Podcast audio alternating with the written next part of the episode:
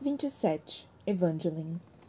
A sala do trono parece vazia sem os vermelhos, mas fria de alguma forma.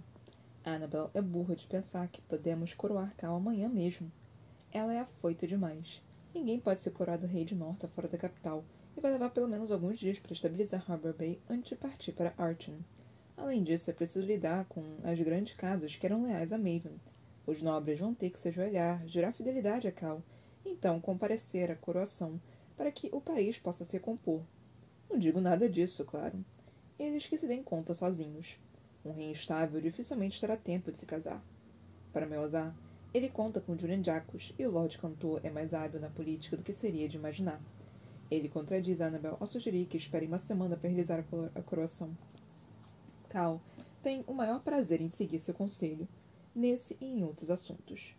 Agora, Cal está afundado no trono, parecendo exausto pela batalha e pelo que aconteceu depois. Especialmente pelo que aconteceu depois. A todo momento ele olha para a porta, desejando que Mare retorne. Mas já, já faz quase uma hora. Ela e seus companheiros devem estar longe a essa altura, em sua fuga para as montanhas distantes de Montfort. A família dela está lá esperando. Mare deve estar feliz de voltar para eles. Queria poder fazer o mesmo e fugir para Rift. Ou para Montfort, uma voz sussurra. Imagens surgem na minha cabeça do primeiro-ministro com seu marido à mesa de jantar, de mãos dadas, relaxados, seguros de si, livres para ser quem são. Massageio a têmpora, tentando me livrar da dor constante na cabeça. Tudo parece impossível agora. Elane não está na sala do trono, mas está por perto. Ela faz a jornada com meus pais e chegou hoje à tarde. Estou louca para me livrar deste conselho e passar algumas horas com ela. Não sei quantas ainda me restam. Vou comunicar a notícia. Julian diz com as mãos cruzadas ao lado de Cal. Sem os vermelhos aqui, a plataforma elevada da sala do trono fica tão inclinada que chega a ser engraçado. Os nobres das grandes casas serão convocados à capital em uma semana. Você vai esperá-los, feliz em recebê-los. Depois, podemos coroá-lo rei. Ele não parece muito animado. Cal mal move a cabeça. Só quer que isso acabe logo. Não nota, Annabel, com os olhos cor de bronze fixados em Julian. Ambos querem agradar ao rei, se manterem suas graças como crianças disputando a atenção do pai. Eu apostaria em Annabel. Ela tem mais estômago para a corte e a coragem de eliminar quem quer que possa ameaçar seu controle sobre o neto. Suspiro em silêncio, exausta só com a ideia de uma vida acorrentada a Cal. Antes o poder de ser rainha me animava. Gosto de pensar que Elane me mudou, mas eu já a amava, até quando dizia a mim mesma que ela não passava de um fantoche, como Sonia Iroh, uma dama prateada disposta a fazer minha vontade e apoiar minhas maquinações. Acho que a guerra fez alguma coisa comigo. Eu tenho um medo em mim que nunca tive. Não por mim mesma, mas por Pitolemos e Elane. Aqueles que mais amo, que mais amo, que mataria para proteger. Eu sacrificaria tudo para mantê-los seguros e próximos. Já tive um gostinho da coroa e sei que não se compara. Meu pai não pensa o mesmo, tampouco permitiria que abandonasse minhas obrigações. Não mencionei minha suspeita sobre a última parte do acordo de Annabel e Julian. Posso estar enganada.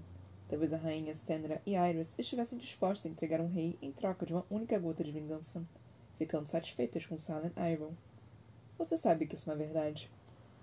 Elas não são idiotas. Não pagariam um preço tão alto por uma recompensa tão pequena.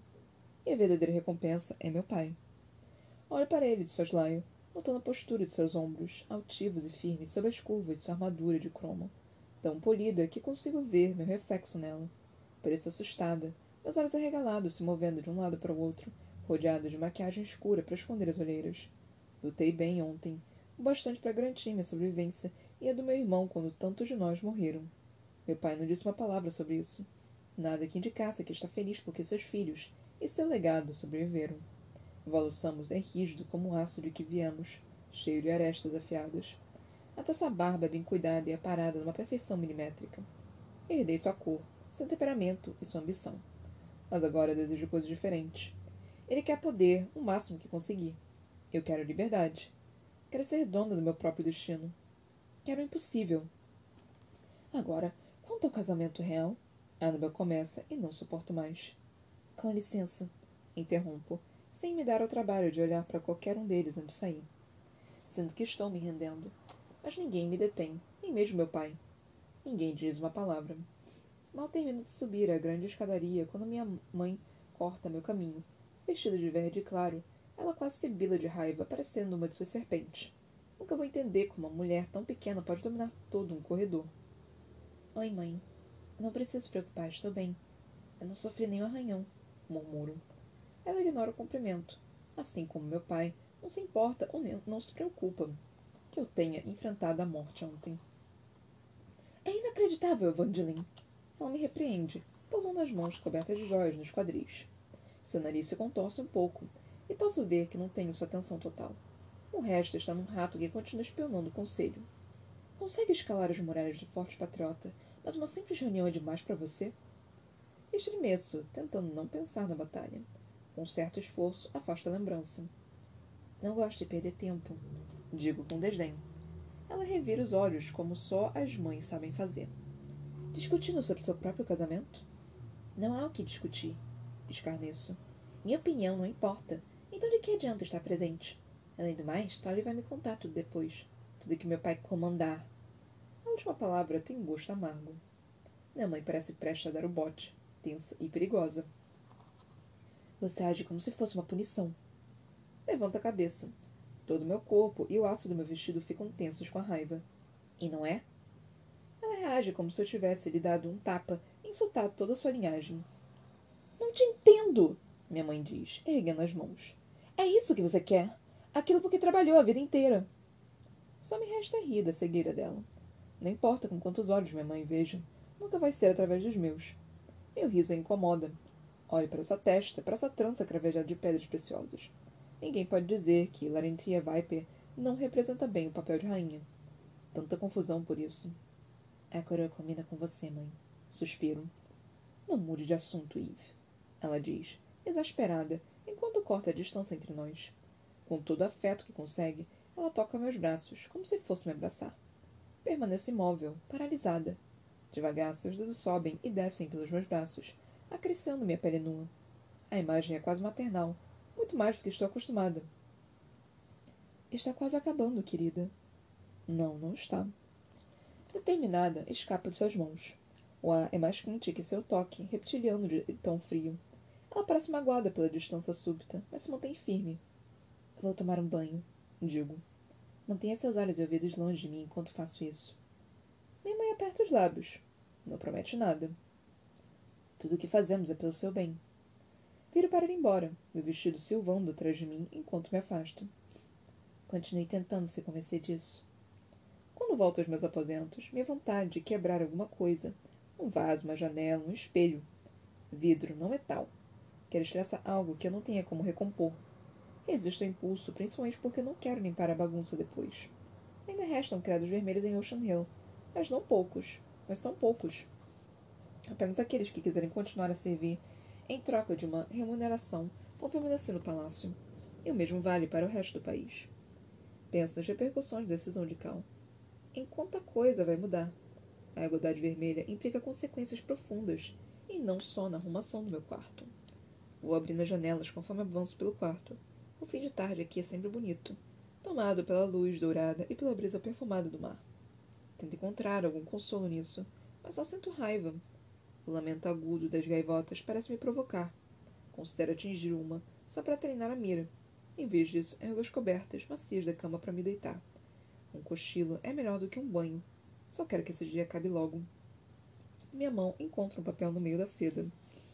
O bilhete é breve, escrito numa letra rebuscada e apertada. Nada como a cursiva elegante e ostentosa de Elaine. Não reconheço a caligrafia, mas nem preciso. Pouquíssimas pessoas mandariam bilhetes secretos, e menos ainda conseguiriam acesso à minha cama. Meu coração acelera no peito, e prendo a respiração. Temos razão de chamar a guarda escarlate de ratos. Talvez seus membros vivam dentro das paredes mesmo. Desculpe por não poder ir fazer este convite pessoalmente. As circunstâncias não permitem. Abandone Norton. Abandone Rift.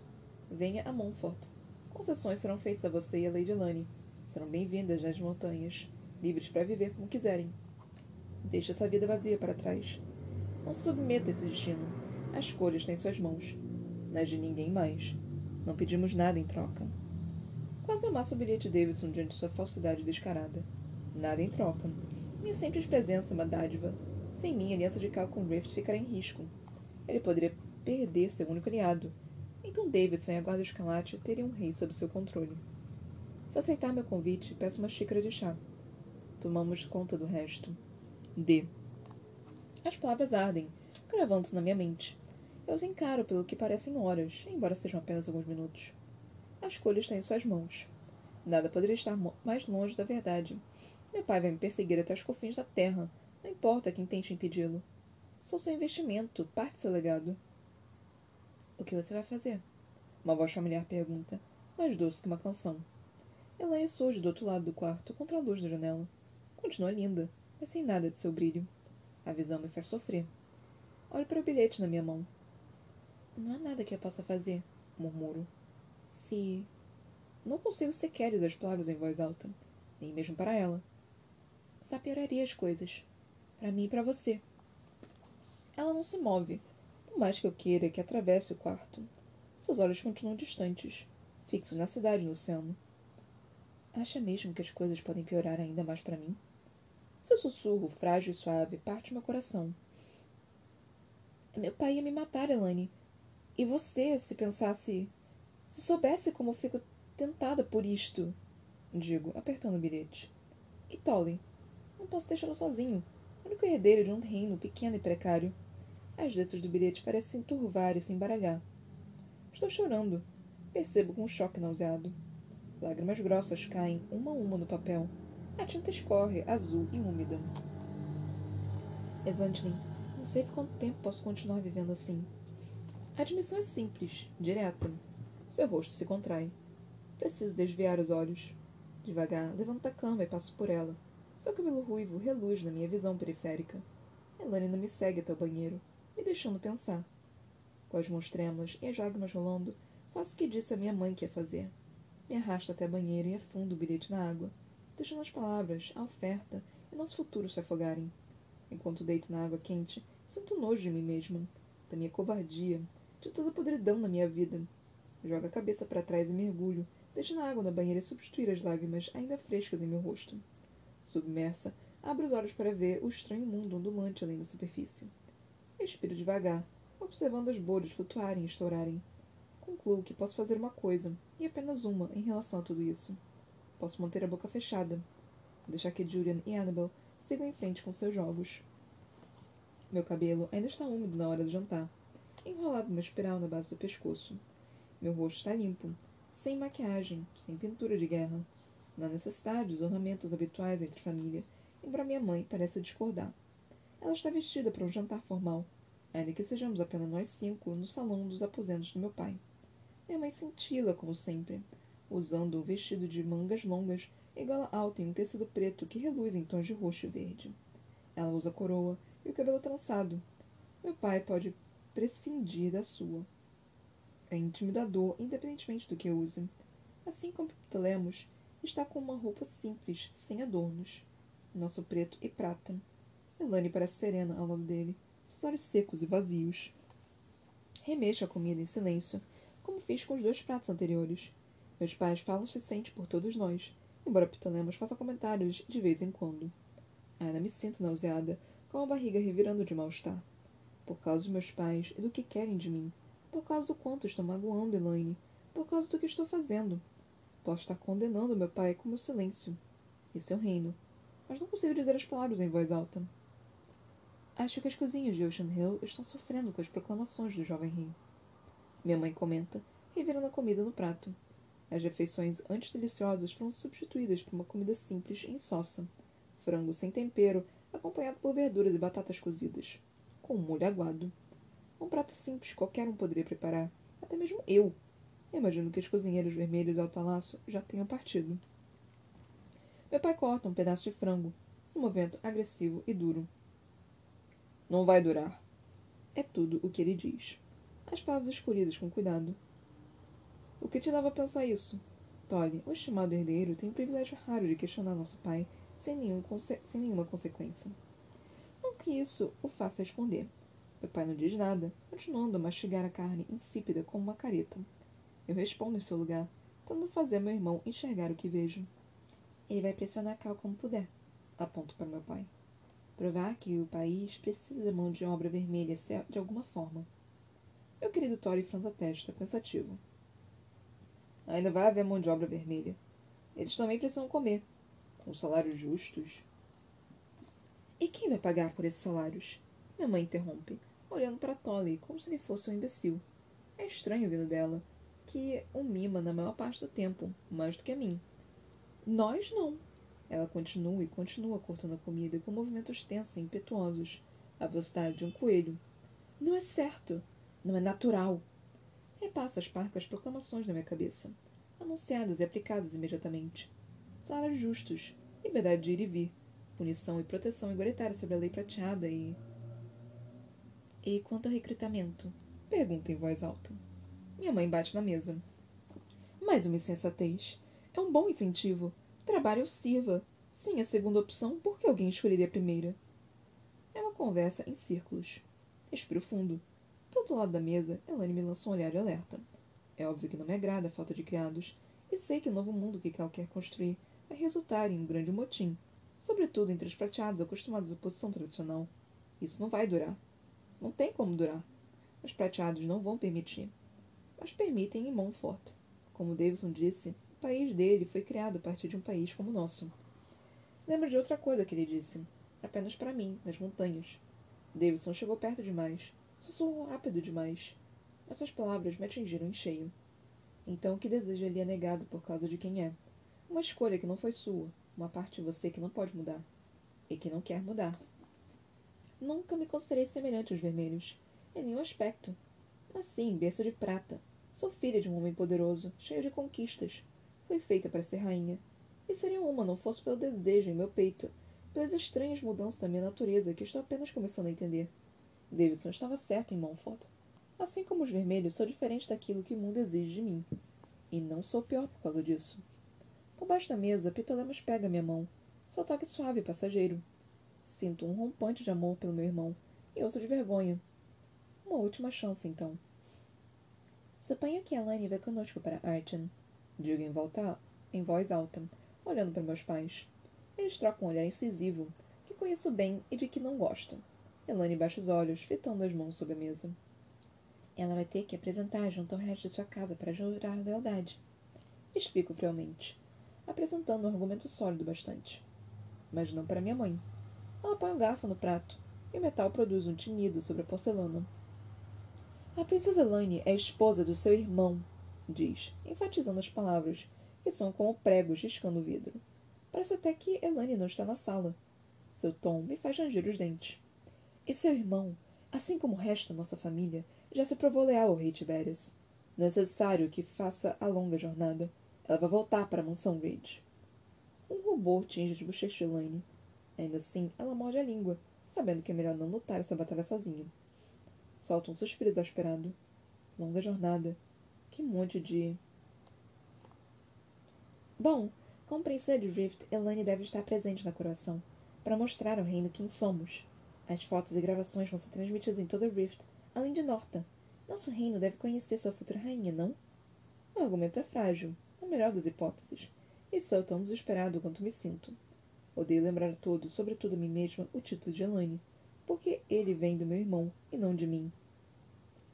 A decisão não cabe a você. Quando era criança, o olhar fixo do meu pai me calava na hora. Às vezes eu fugia dele, o que só significava castigos piores. Por isso aprendi a encará-lo de volta, apesar do medo. Olhar nos olhos do que me apavora. Ela não pertence a você nem a ele. Eu me ouço rosnar, sondo como dos felinos da minha mãe. Não sei por quanto tempo posso continuar vivendo assim, ela me disse antes. Nem eu. Ela range os dentes furiosamente, sem poder falar. Tolly se inclina para a frente, como se pudesse me defender de nossos pais. Eve, ele murmura para acabar com a discussão antes que as coisas piorem. Minha mãe joga a cabeça para trás e ri, produzindo um som horrendo e abrupto. É como se cuspisse na minha cara. Me sinto espesada, diminuída por alguém que deveria me amar. E ela pertence a você, por acaso, Evangeline? Minha mãe diz, ainda rindo. Tenho vontade de dar um tapa na cara dela. O medo em mim se transforma em raiva. O ferro vira aço. Pertencemos uma a outra, respondo, tomando um gole de vinho à força. Os olhos de Elane se voltam para os meus. Seu olhar arde em meu corpo. Nunca houve algo tão ridículo na minha vida. Minha mãe zomba, empurrando o prato de lado. Isso aqui é impossível de comer. Mais uma vez, meu pai me encara. Não vai durar. Ele diz e conclui que se dirige a nós duas. Imitando minha mãe, empurro meu prato de comida intocado. Veremos. Murmuro comigo mesma. Estou farta disso. De tudo. Antes que possa deixar a mesa, sair correndo pela segunda vez no dia, Annabel Roland entra na sala, seguida por seus guardas. Nem mesmo ela teria presunção de enfrentar a família Samus sem proteção. Mil perdões pela interrupção. A mulher diz rápida, acenando com a cabeça. Sakura cintila, refletindo a luz fraca com um brilho ardente. Diante da rainha Annabel, minha mãe logo assume o papel de rainha Larentia. Ela melhora a postura, já impecável, endireitando a coluna e baixando os ombros. Com um olhar imperioso, vira-se para a avó de Cal. Imagino que tem um motivo? A rainha Lerola faz que sim. Maven Calori não está mais entre nós. Ao meu lado, Pitolemo solta o ar. Ele quase sorri. Meus pais também, aliviados por finalmente se livrar do antigo rei. Eu queria poder ter visto com meus próprios olhos a vida do menino monstruoso que nos atormentou, atormentou por tanto tempo ser extinta. Meu irmão é o primeiro a falar, virando-se para encarar Annabel. Cal executou com as próprias mãos? A expressão de Annabel fica dura. O que quero dizer é que ele não está mais neste palácio. Sinto uma leve pressão, ao apertar lento dos meus braceletes, mais tensos dos meus punhos. Sobre a mesa, os talheres começam a tremer. Não com a minha raiva ou a de Ptolemos, mas a do meu pai, ele cerra um punho sobre a mesa, fazendo as facas e garfos se curvarem. Meu pai estreita os olhos. Ele escapou? Improvável, mas não impossível. Muitos prateados ainda são leais, inclusive parte da casa Raven. Poderiam entrar no palácio facilmente, soltá-lo e levá-las escondidas. As possibilidades passam pela minha mente. O envolvimento dos Raven seria a pior opção, porque Elane poderia sofrer as consequências. Annabel nega, sua expressão mais grave a cada segundo que passa. Não foi isso. Ela sussurra, furiosa. Minha mãe expira fundo. Então, completo pensamento por ela. Ele foi levado. A velha rainha retorce os lábios. Sim. Pelos vermelhos, murmuro. Por um momento, acho que Annabel vai estourar. Então ela mostra os dentes. Sim. Está escuro lá fora quando chegamos aos aposentos de Cal, nos aglomerando na grande sala de vistas, de visitas, onde nos reunimos ontem. Ele anda de um lado para o outro, furiosamente, ainda vestindo suas insígnias da corte, incluindo a coroa de ouro rosé. Rodeia seu tio Julian, impertigado em uma das cadeiras, com os braços e as pernas cruzadas. Uma mulher está apoiada atrás dele, as mãos pálidas pontadas nos ombros estreitos de Julian. Sarah Conos, a curadeira de pele. Não abre a boca, deixando os dois falarem enquanto considera o que ouve. A intenção é bem óbvia. Julian se interrompe quando entramos. Duas reuniões do conselho em um único dia. Quanta honra! Ele diz então, seco. Rainha Larentia, é interessante vê-la. Em vez de olhar feio para o Lord Cantor, minha mãe abre o sorriso mais afetado que é capaz. O efeito é o mesmo. Lord Jacos? Ela cumprimenta, mantendo distância. Fico grata por Elane não estar conosco, tendo voltado aos meus aposentos. A presença dela apenas aumentaria a tensão de uma situação já complicada. Meu pai não perde tempo, voando para uma cadeira como uma ave de rapina que encontra um poleiro. Ele encara Cal, que continua a andar de um lado para o outro. Então seu irmão está em mãos inimigas. Do outro lado do salão, Julian aperta os lábios. Inimigas é uma palavra forte. Eles não estão mais do nosso lado. Meu pai responde, sem se importar em controlar o tom de voz. Roubaram um refém valioso. Isso faz de Montfort a da guarda escalate nossos inimigos.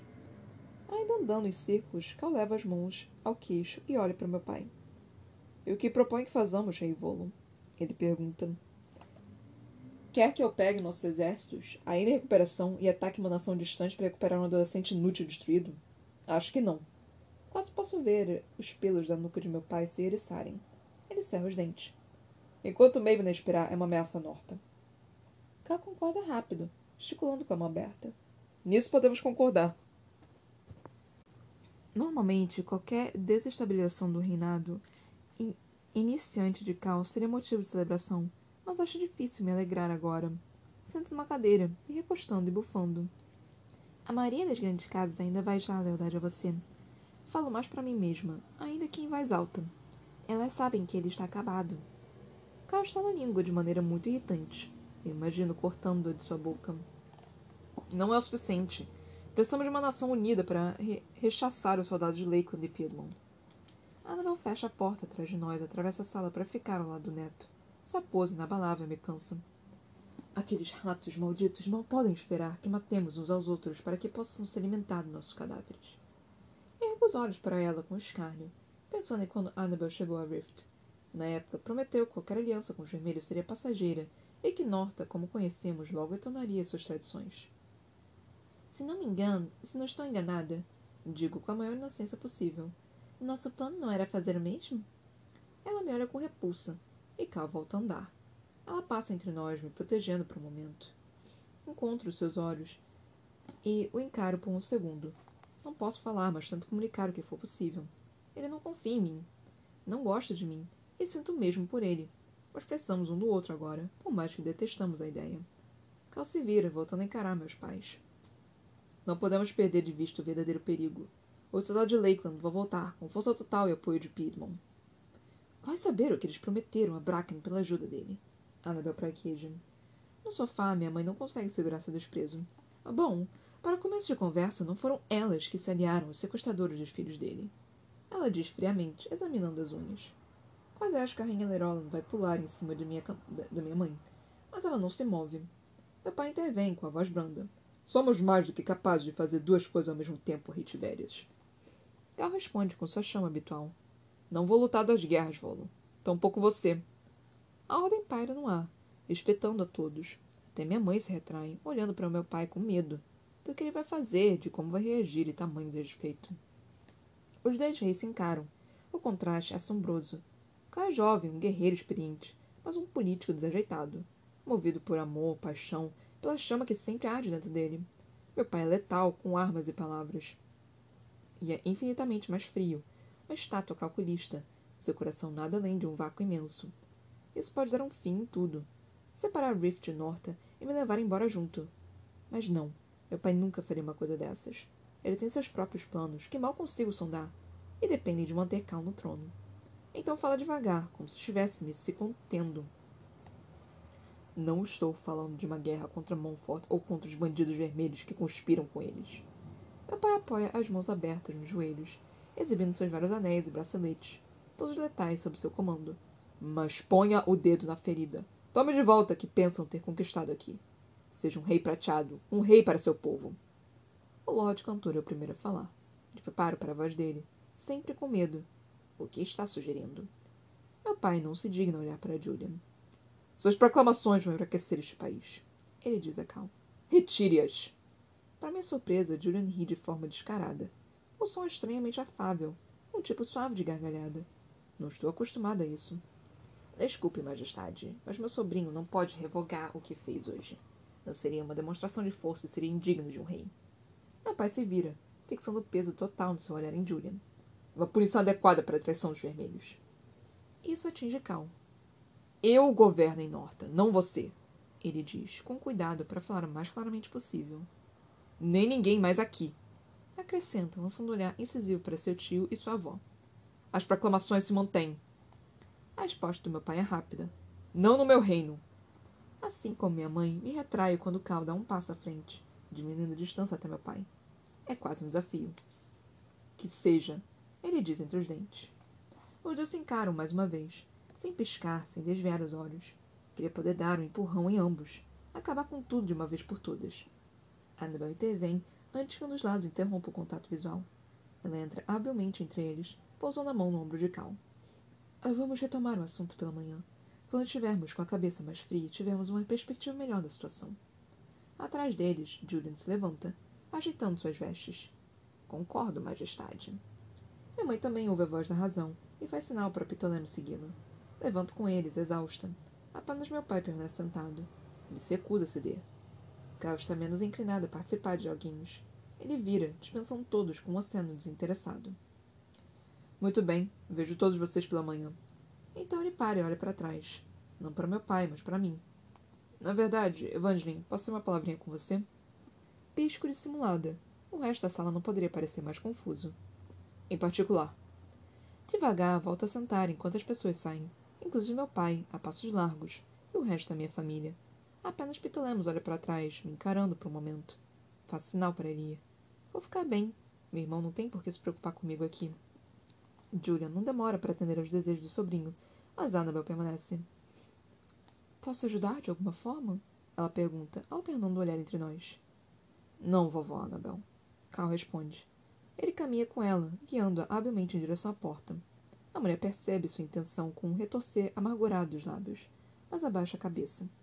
Ele é seu rei, e ela deve obedecer. Quando a porta se fecha, relaxa um pouco a postura. Cal hesita, de costas para mim, e eu escuto soltar o ar trêmulo. Coroas são pesadas, não? Digo a ele. Sem dúvida. Relutante, Cal se vira. Sem expressão de se apresentar para o conselho de sua família, ele relaxa também. Exausto, prestes a desabar. Ergo uma sobrancelha. Valem o preço? Cal não responde, caminhando em silêncio até a cadeira em frente a mim. Ele recosta o corpo com uma perna dobrada e outra esticada. Ouço seu joelho estalar. A sua vale? Ele pergunta, apontando para minha cabeça vazia. Não há nenhuma agressividade em suas palavras. Ele está cansado demais para brigar comigo. E eu não vejo utilidade em brigar com ele agora. Não, creio que não, murmuro. A admissão o surpreende. Planeja fazer algo a respeito? Cal pergunta, com esperança na voz. Eu plano não fazer nada, penso comigo mesma. Não há muito que eu possa fazer, digo. Não com ele segurando minha coleira. Cal sabe a quem me refiro. Evangeline Samos em uma coleira. Ele finge um sorriso maldoso. Parece impossível. Não tenho energia para corrigi-lo. Queria que fosse verdade. É tudo que consigo dizer. Cal passa a mão no rosto, fechando os olhos com força por um momento. Eu também. Os lamentos dos homens nunca deixam de me espantar. Que coleira poderia haver no rei de Norta? Pergunto com escárnio. Não são poucas. Foi você quem é, se colocou nessa situação. Encolho os ombros, sem conseguir sentir nenhuma compaixão pelo jovem à minha frente. Eles te deram uma escolha antes de partir, uma última chance de mudar as coisas. Calceriça, se inclinando para frente, apoiado nos cotovelos. E o que teria acontecido se eu tivesse feito o que queriam? Se tivesse jogado essa coisa infernal fora? Para ilustrar o argumento, ele pega a coroa e a joga de lado com um estrondo. Que dramático. Caos. Revoltas. Outra guerra civil. E definitivamente uma guerra com seu pai. Talvez com minha própria avó também. Talvez. Ah, não venha com essa, Evangeline. Ele retruca, começando a perder a calma. Pode ficar aí e me culpar por todos os seus problemas se quiser, mas não haja como se não fosse responsável por eles. Sinto meu rosto esquentar. Como é que é? Você também tem uma escolha, mas prefere ficar aqui. Porque tenho medo, Cal. Sussurro, embora minha vontade seja de gritar. Isso acalma um pouco. É como uma compressa fria em uma queimadura recente. Eu também. Ele diz, sua voz ecoando a dor na minha. Sem pensar, digo que realmente sinto. Sinto falta dela. Ele responde no mesmo tom. Eu também.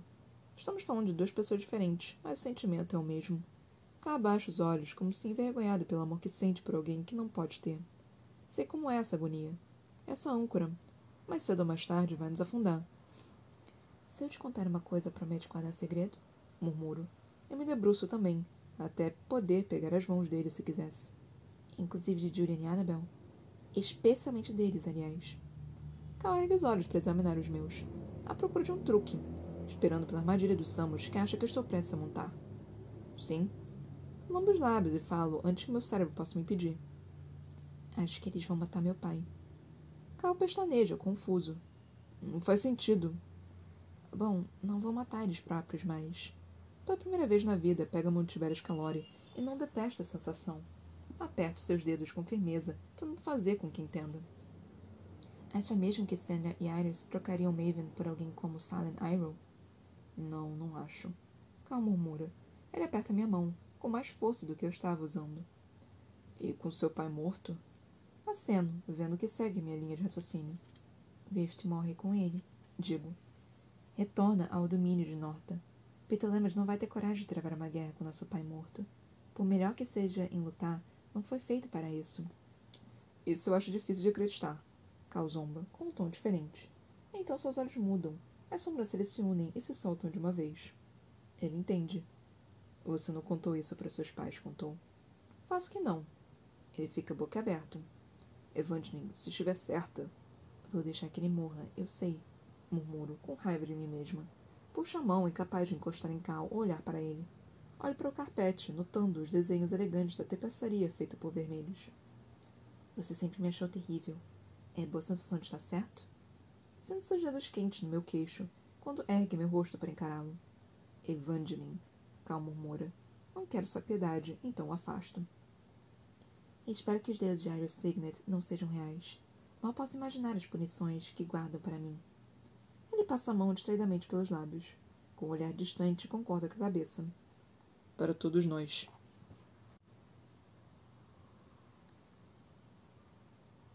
Vinte e oito. Iris. A Cidadela dos Lagos é o lugar mais seguro em que eu poderia estar e, no entanto, continuo ansiosa, nervosa, olhando constantemente por cima do ombro.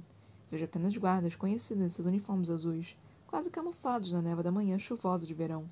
De dança está conosco, seguindo-nos enquanto eu e minha mãe caminhamos pelas passarelas arqueadas sobre os enormes campos de treinamento. A velha Telek tem uma presença relaxante, assim como minha mãe, e tanto fica calma com elas por perto. Lá embaixo, os regimentos do exército de Lakeland se preparam para a guerra. Aqueles que já lutaram, as legiões cedidas a Maven quando éramos aliados, têm seu muito merecido descanso. Os soldados aqui estão prontos para lutar, ansiosos para vencer uma guerra pela glória de Lakeland. Pelos montes, rios e praias de Norta. Por suas formidáveis cidades de técnicos, cheias de eletricidade e com grande valor econômico. É uma mina de ouro apenas esperando para ser conquistada. Milhares de soldados treinam sob a chuva sem se incomodar. O mesmo vale para todo o reino. Da cidadela das neves à cidadela dos, dos rios, o chamado foi feito. Estamos mobilizando todos que conseguimos, prateados e vermelhos. O exército de Lakeland está reunindo e pronto para atacar. Temos os números. Temos as habilidades. Nosso inimigo já está enfraquecido. Precisamos apenas eliminá-lo. Então por que sinto essa inquietação no fundo do peito? Revistar as tropas não exige trajes elegantes da realeza e eu e minha mãe estamos vestidas como os soldados que apoiamos, de uniformes azuis, com detalhes em prata e ouro. Ela até parou de usar suas roupas pretas de luto. Mas não nos esquecemos do meu pai ou da nossa vingança. Ela pesa sobre nós como uma pedra. Eu a sinto a cada passo. Cruzamos a última ponte, subindo em uma das muitas sacadas que cercam a estrutura central da cidade. Da cidadela. As janelas brilham, convidativas. Apesar do efeito relaxante da chuva, estou ansiosa para entrar. Minha mãe se move rápido, definindo o nosso ritmo, nos guiando para dentro. Ficamos de almoçar com Tiora, mas quando chegamos à sala preparada para a refeição, ela não está lá. É típico da minha irmã se atrasar. Olho para minha mãe à espera de algum tipo de explicação, mas ela apenas assume seu lugar à cabeceira da mesa. Se a rainha Sandra não está incomodada com a ausência de Tiora, não vejo por que ficar. Também assumo meu lugar. Os guardas param à porta, mas de dança senta conosco. Ela é uma nobre da linhagem Merin, uma família tradicional de Lakeland, e nos serve há muitos anos. Enquanto a rainha se serve de pão, avalia o vasto conjunto de talheres, garfos, colheres especialmente as facas. Por força do hábito, conto as possíveis armas sobre a mesa, com o cuidado de incluir os copos d'água, mais mortais que qualquer lâmina das minhas mãos. Foco na água, deixando que preencha minha percepção no mesmo modo que preenche cada copo. A sensação é tão familiar quanto meu próprio rosto mas de alguma forma diferente, depois que ajudei minha mãe a fazer. Faz dias que realizamos a troca, mas não consigo parar de pensar nela, no som em especial, em como Lord Iroh engasgou em seus últimos suspiros, sem conseguir revidar. Jacos, o tio cantor do rei Calore, eliminou toda a resistência do homem antes de nos entregá-lo. Se tivesse resistido, talvez eu não me sentisse tão estranha. Ele merecia morrer. Merecia punições piores do que a nossa, mas a lembrança ainda me enche de uma sensação estranha e peculiar de culpa, como se eu tivesse traído os deuses de alguma forma, agido contra a vontade e a natureza deles. Vou rezar mais um pouco esta noite e torcer para encontrar uma resposta em sua sabedoria. Coma antes que esfrie, minha mãe diz, apontando para os pratos diante de nós. Teora não deve tardar. Faço que sim e me movo mecanicamente para me servir. Precauções tiveram de ser tomadas. Enquanto discutimos o caminho à nossa frente, não admitimos criados vermelhos. A guarda escarlate tem olhos e ouvidos em toda parte. Precisamos ficar atentas. Quase todos os pratos são de peixe. Truta frita na manteiga com limão siciliano. Perca com crosta de sal e pimenta. Um ensopado de lampreia, cujas cabeças são exibidas com orgulho no centro da mesa. Suas fileiras de dentes esprelados brilham sob a luz da sala de jantar. De resto, espigas de milho, verduras condimentadas e pães trançados. A fartura habitual das lavouras de Lakeland. Nossas fazendas são vastas e prósperas, capazes de alimentar duas vezes nosso país. Nunca falta comida para nossos habitantes, nem mesmo os vermelhos mais humildes. Eu me sirvo de um pouco de tudo, com cuidado de deixar lampreia para a Tiora. O sabor é peculiar, sem mencionar que é o prato favorito dela. Mais um minuto se passa em silêncio, marcado apenas pelo tic-tac brando de um relógio na parede. Lá fora, a chuva fica mais forte, açoitando a janela sem piedade. É melhor o exército descansar até a chuva passar, murmuro. Não há por que deixar os soldados adoecerem, em uma epidemia de resfriados. Tem razão. Minha mãe responde entre uma mordida e outra. Ela aponta para a de dança, que levanta rapidamente. A mulher faz uma reverência breve. Vou tomar as providências, majestade, diz, antes de sair para transmitir a ordem. O resto de vocês aguardem do lado de fora. Minha mãe ordena, olhando para cada um dos guardas. Eles não hesitam, quase correndo para obedecer. Observa a sala esvaziar com os nervos à flor da pele. O que quer que minha mãe tenha a dizer não deve ser ouvido pelos outros. Quando as portas se fecham novamente, deixando-os a sós, ela cruza as mãos e se debruça sobre a mesa. Não é a chuva que te incomoda, Monamora. Por um segundo, considero negar. Abrir um sorriso e forçar uma risada. Mas não gosto de usar máscaras com a minha mãe. É desonesto. Além do mais, ela sempre enxerga a verdade. Suspiro, deixando o cafo de lado. Não paro de ver o rosto dele.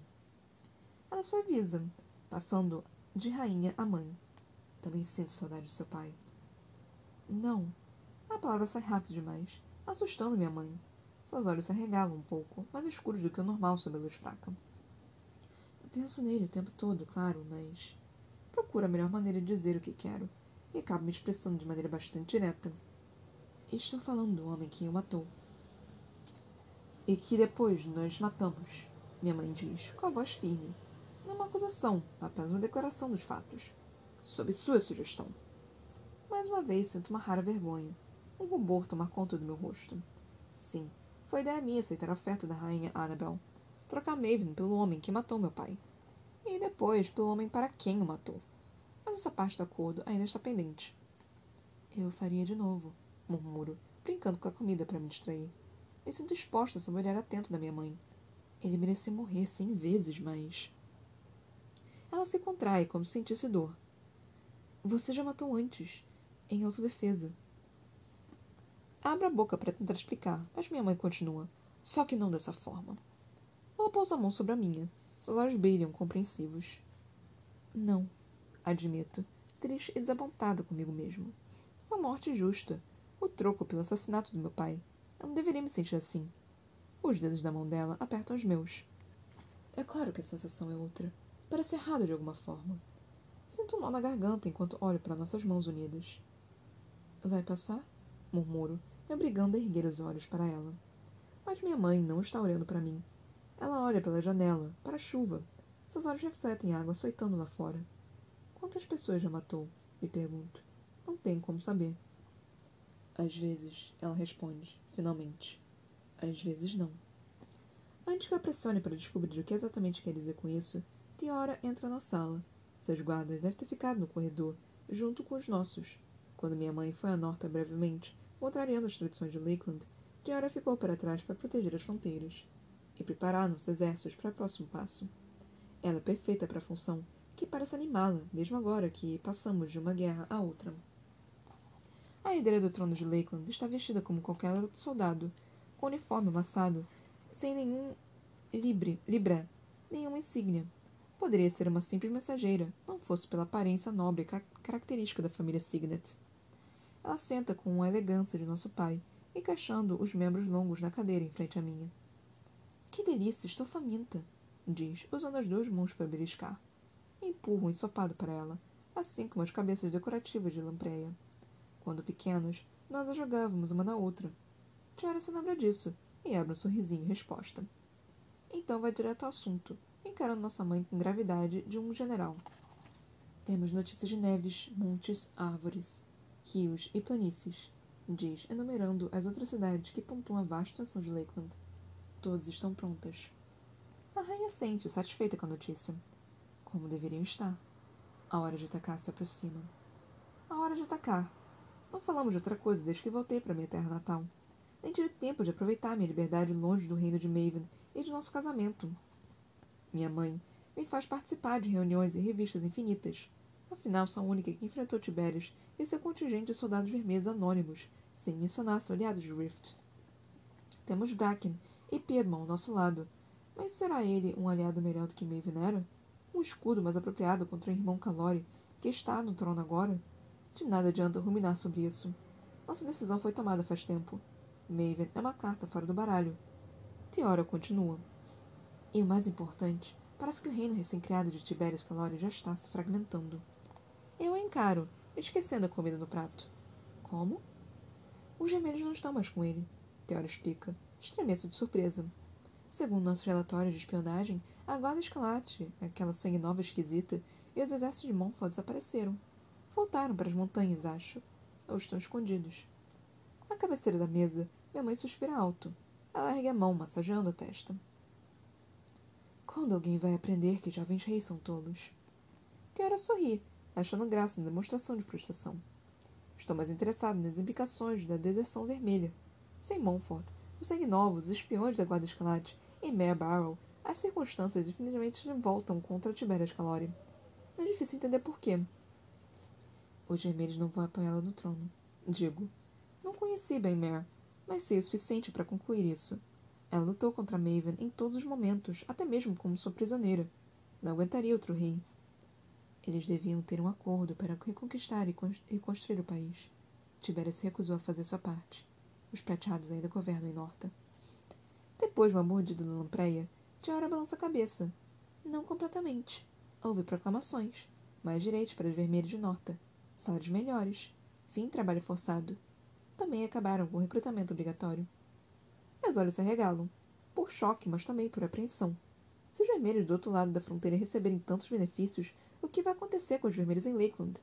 Vai haver um êxodo em massa, uma fuga desenfreada. Precisamos fechar nossas fronteiras. Digo rápido. E impedir que os vermelhos fujam para a Norta. Ela suspira de novo. Ele é mesmo tolo, murmura. Claro, vamos duplicar nossa vigilância na fronteira de Norta. Esses calores sabem nos casar dores de cabeça. Teora concorda com o ruído grave. Tiberias está causando dores de cabeça a si mesmo também. A cidade de técnicos estão se exaurindo. Imagina que todas as economias do país vão seguir pelo mesmo caminho. Nossa mãe quase dá risada ao ouvir isso. Fica impressionada com a tolice formidável de Tiberius Calori. Ele acabou de conquistar o trono e agora tenta privar seu país de suas maiores riquezas. Por quem? Medos de vermelhos sem poder? Pelo mito da igualdade, da justiça, da honra ou de qualquer outro ideal inocente? Escarneço em silêncio. Me pergunto se, deixada sozinha, o rei Calório vai simplesmente se afundar sob o peso de sua coroa, ou ser devorado pelo rei de Rift, que trama para tirar tudo o que puder da suposta chama do norte. Soluçamos não vai ser o único prateado nos territórios de Norta a se irritar com as proclamações. Sinto um sorriso se formar em meus lábios, erguendo os cantos da minha boca.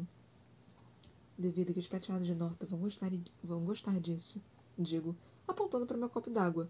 O líquido gira em meus movimentos. Minha mãe olha para mim, tentando acompanhar minha linha de raciocínio. Tem razão. Eu poderia entrar em contato com alguns deles. Continuo, o plano se formando enquanto falo. Oferecer condolências ou incentivos. Se alguns puderem ser convencidos em regiões-chave, minha mãe diz, mais animada. Concordo com a cabeça. Essa guerra será vencida. Essa guerra será vencida em uma única batalha. Kai leva Norta junto. À minha frente, Tiara empurra seu querido ensopado de lado. E os vermelhos?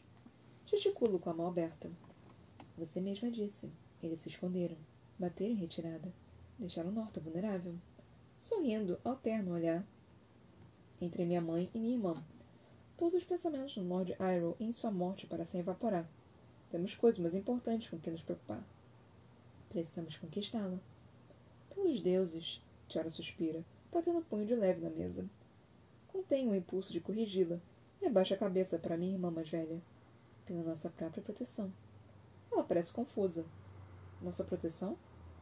Estamos sentados aqui, servindo nosso próprio almoço, por medo da guarda escalate. Os vermelhos nos cercam, dentro e fora desta nação. Se a rebelião continuar se espalhando como um câncer, onde isso vai nos deixar? Aponto para os pratos e taças, depois gesticulo para a sala vazia e janelas. A chuva diminui, se transformando numa garoa. Ao longe, a oeste, o sol corta as nuvens cinza em pequenos salpicos de luz. Em Montfort. Todo um país de vermelhos e aqueles sangue novos estranhos contra nós. Precisamos nos defender. Nos tornar grandes e fortes demais para ser desafiados. Nenhuma de vocês esteve lá. Não viram a cidade no alto das montanhas. Vermelhos prateados sangue novos unidos. E mais forte que isso. Foi fácil entrar escondido em Ascendant para resgatar os filhos de Bracken, mas não consigo imaginar um exército fazendo o mesmo. Qualquer guerra com Montfort seria sangrenta, para ambos os lados, e deve ser evitada, impossibilitada antes mesmo de começar. Falo mais firme. Não podemos dar a eles a chance de se revoltar ou se colocar contra nós. Minha mãe responde rápido. Concordo. Concordo. Tiara responde na mesma velocidade. Até ergue a bebida, o líquido translúcido girando na taça facetada. Lá fora, a chuva se desfaz em nada, e eu me sinto um pouco mais calma. Ainda ansiosa pelo que está por vir, mas satisfeita com o plano que toma forma. Se as casas de Maven se tornarem leais a nós, Tibéria será fortemente prejudicado, perdendo aliados a torto e a direito. Ninguém deve ficar sozinho no trono. Maven também governava sozinho, com mais conselheiros e nobres que o cercassem. Por sorte, ele nunca me obrigou a passar suas horas livres com ele, ao menos não mais do que o necessário. Maven me dava medo. Era imprevisível. Eu nunca sabia o que ele ia dizer ou fazer, me deixando num estado constante de nervos à flor da pele. Só agora que estou conseguindo compensar todo o sono perdido no palácio, quando estava perto demais do rei monstruoso para ter paz. É uma surpresa não ter executado Maven Calori publicamente. Penso em voz alta. Como será que o mataram? Vejo na minha cabeça, se debatendo inutilmente contra nossos guardas. Não estava nem um pouco preparado para aquilo. Porque eu também sou imprevisível. Minha irmã mergulha a colher no ensopado de lampreia, empurrando o líquido de um lado para o outro. Ele ondula, preenchendo o silêncio.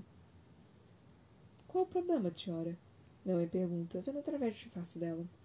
Minha irmã hesita, mas não por muito tempo. Há muita especulação a esse respeito, diz.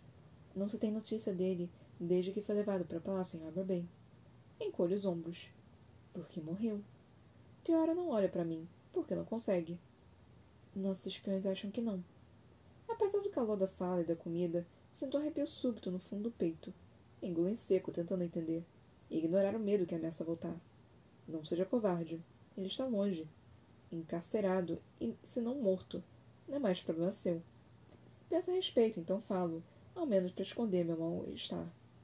Talvez o irmão mais velho não tenha conseguido matá-lo. Ele parece ter o coração mole. Deve ter. Parece deixar manipular por uma vermelha. Tora tenta ser o mais cuidadosa possível se explicar. Há boato de que Maven não está mais lá. A rainha de Lakeland fica pálida. Mas onde ele poderia estar? Há algumas opções e eu as considero rapidamente. Uma é mais provável que as outras. É terrível para a garota elétrica. Consegui, consegui escapar de Maven Calori, mas ela não parece capaz disso. Desconfio de Montfort, digo. Maven está com sangue e aguarda escalante. Com Mare Barrow. Teora concorda com a cabeça, pensando. Então, quando os vermelhos forem embora? Ele é um refém valioso, digo a ela. Se ainda estiver vivo, deixa Tibérias vulnerável. Os nobres ainda podem ser leais ao irmão dele. Minha mãe me olha como se eu fosse uma conselheira, e não sua filha. Isso me emociona. Sinto minha coluna se endireitar e apoio as costas no encosto da cadeira. Acha possível? Ela pergunta. Considera a resposta por um momento, ponderando o que sei sobre Nortes prateados. Acredito que as casas só querem motivo para não apoiar Tibérias, para manter o país como sempre foi. Tanto minha mãe como Tiora, uma rainha e uma futura rainha, me observam em silêncio. Ergo a cabeça. Vamos dá-la a elas.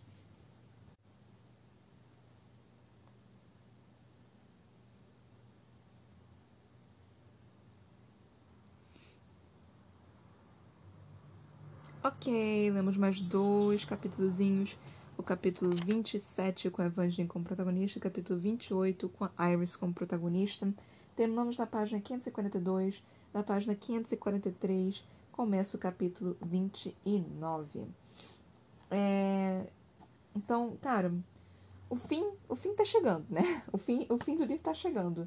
Mas puta que pariu, parece que nada tá se desenvolvendo. Então, vai ter que acontecer alguma coisa que não vai ser guerra. Por quê?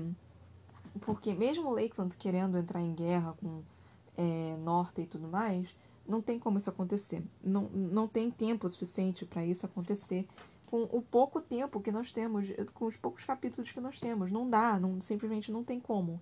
É, é, é, não tem como ter uma guerra em sete capítulos, oito capítulos, nove capítulos, não sei, algo nesse. Eu não sou boa em matemática, enfim. Mas é tipo menos de dez capítulos. Então não tem como isso acontecer. Então vai ter que ser algum tipo de negociação e de Cara, mas parece que nada tá se, tá se resolvendo, meu pai amado. Parece que a gente só entra em mais complicação do que em resol, resolução de complicação. E eu tô, tô, começando a entrar em pânico porque eu só tô tipo, gente, gente, não tem, não tem, não tem mais, não tem mais, não tem mais tempo, não tem mais espaço, não tem mais nada. Como, como, como vocês vão fazer isso, gente? Gente, gente, dá uma ajuda aí, gente. Porque, sério, tá, tá meio que. Eu, eu, eu estou confusa. Eu não sei como que isso vai acabar. E não sei, tipo, talvez seja. Eu, eu não sei qual é a conclusão. Então. E eu ainda tô me questionando, porque por enquanto não tá o pior livro ainda. Então pode E eu sei que as pessoas odiaram esse livro. Então pode ser que alguma coisa muito ruim aconteça. Eu não sei exatamente o que. Sei lá, tipo. A resolução. Cara, pela forma que tá indo, parece que uma resolução vai se acontecer simplesmente assim. Bum! Pronto, aconteceu. E talvez seja isso que não seja bom que as pessoas gostem. Porque tá realmente enrolando pra cacete. E nada tá realmente acontecendo. E, e, e, só tá criando mais ansiedade, mais ansiedade pra uma coisa que já não deveria estar tá criando ansiedade. É para já tá se resolvendo. Não tem mais tempo, não tem, não tem mais capítulo. Tipo, se eu tivesse escrevendo, aí eu pensaria, não, eu vou, eu vou escrever mais 500 páginas aqui se desenrolar, não sei o quê. Mas não, já acabou, já acabou. Não tem mais espaço, não tem mais tempo, não tem o que fazer. É para acabar agora.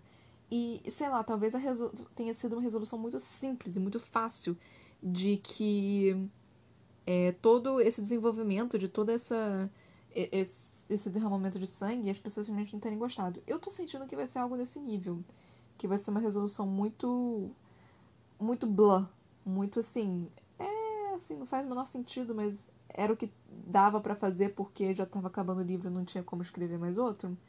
Então teve que ser assim. Então eu tô sentindo que vai ser algo mais ou menos nesse nível. Eu realmente espero que não realmente que ela me dê uma resolução boa, decente, porque eu não passei quatro livros né, nessa jossa só pra no final ser um negócio blá. Quer dizer, sempre tem essa possibilidade, né? Já tivemos isso com vários livros, mas enfim. É. Então eu, eu tô. Eu tô ficando nervosa, gente. Eu tô ficando nervosa. Mas enfim. É, eu vou tentar falar rapidamente dos dois capítulos que nós lemos. O primeiro capítulo foi com a Evangeline. É, o capítulo dela foi interessante, né? Que ela, tipo, é, ela começando a quebrar, né? Tipo, o, a máscara dela de boa moça. De, não, eu sou filha de não sei quem e é, eu tenho que viver essa vida porque essa é a única vida que me tem e não sei o que, não sei o que lá. Só que na verdade não é assim. E a proposta do, do Davidson, que foi levada para ela, tá pendendo muito na cabeça dela, né? Tipo, ela realmente tá querendo aquilo. E a própria Lani falando, eu não vou aguentar viver isso por muito tempo. Já é claro que elas não querem essa vida. E a própria Evangeline falando, tipo, eu tô me mantendo da boca fechada e contando pro Cal, eu acho que meu pai vai morrer, já prova mais ainda que ela simplesmente, tipo, quer que Rift acabe. E com o Rift acabando, ela não precisa. É é, se casar com Cal. Ela pode ter a vida que ela quer, ela pode ir para Montfort e morar com a Elane que ela quer. Ai meu Deus, meu tempo, mas enfim. E aí nós temos o capítulo 28. De novo, não teve nada de mais aqui. Mas eu fico impressionada como que eles têm espiões bons, hein, gente? Nesse diabo de, de, dessa corte de, de Lakeland. Puta que me pariu. Eles conseguem as informações assim que, que, eu, que eu pensaria que nem o próprio corte teria. Mas tudo bem, então, tá, eu aceito, né? Fazer o quê? É, uma coisa que tá me irritando muito na Iris, eu tinha, eu tinha realmente um gosto pela Iris, mas agora, cara, ela, ela tá ficando extremamente arrogante. Não apenas isso, meu tempo, não apenas isso, mas ela também é. É, cara, ela é muito petulante em questão de tipo, não, a gente vai ganhar. Assim, são só vermelhos, sabe? Não são ninguém. Eles são ratos, não sei o que. Cara, isso me irrita tanto. Você denegrir alguém tão dessa forma, sabe? Isso, isso me dá um, um, nojo tão grande pela pessoa. Então eu não gosto da, da Iris por causa disso. Eu realmente não gosto dela por causa disso. Tipo, ai, cara, não sei, eu, eu, eu não gosto mais dela. Tipo, eu quero que ela morra. mas enfim. Eu não sei se ela vai morrer, mas se ela morrer, eu não vou me sentir tão, tão, tão chateada com isso, não. Mas enfim, é isso, meu tempo acabou. Muito obrigada por ter me ouvido até aqui. Até a próxima. Beijinhos e tchau, tchau.